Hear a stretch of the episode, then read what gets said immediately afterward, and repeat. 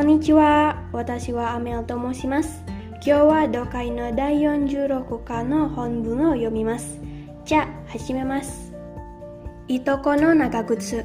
僕は3歳の時、パトカーに乗ったことがあります。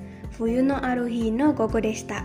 友達のケンちゃんの家へ遊びに行こうと思いました。母は弟の世話で忙しそうでしたから僕は賢者の家へ行くと言って一人で出かけました。お風呂の長靴を履いていました。いとこが大きくなって履けなくなったのでくれたのです。もらったばかりで嬉しかったのをよく覚えています。賢者の家は隣の建物の5階で建物は入り口が4つもありました。僕は何回も遊びに行ったことがあるのにどれかよくわかりませんでした。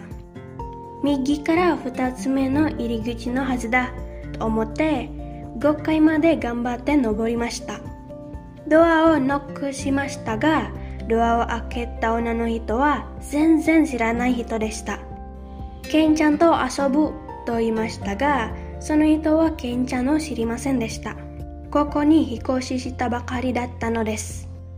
名前を聞かれたので、ミノルと答えました。家はどこか、父の名前は何か聞かれましたが、僕は答えられませんでした。女の人は僕の服や長靴を調べて、長靴の中にいとこの名前が書いてあるのを見つけました。でもその名前は僕が言ったのと違うし住所もないので女の人は僕を近くの交番へ連れて行きました警官が名前とうちを聞きました。僕は名前を教えましたが警官も長靴の名前を見て信じてくれませんでした。僕はパトカーで警察署へ連れて行かれました。他の警官がまた同じ質問をしましたが僕はもう何も答えませんでした。5時頃やっと両親が来ました。僕はテレビを見ながら警官がくれたパンを食べているところでした。両親の顔を見て大きな声で泣いてしまいました。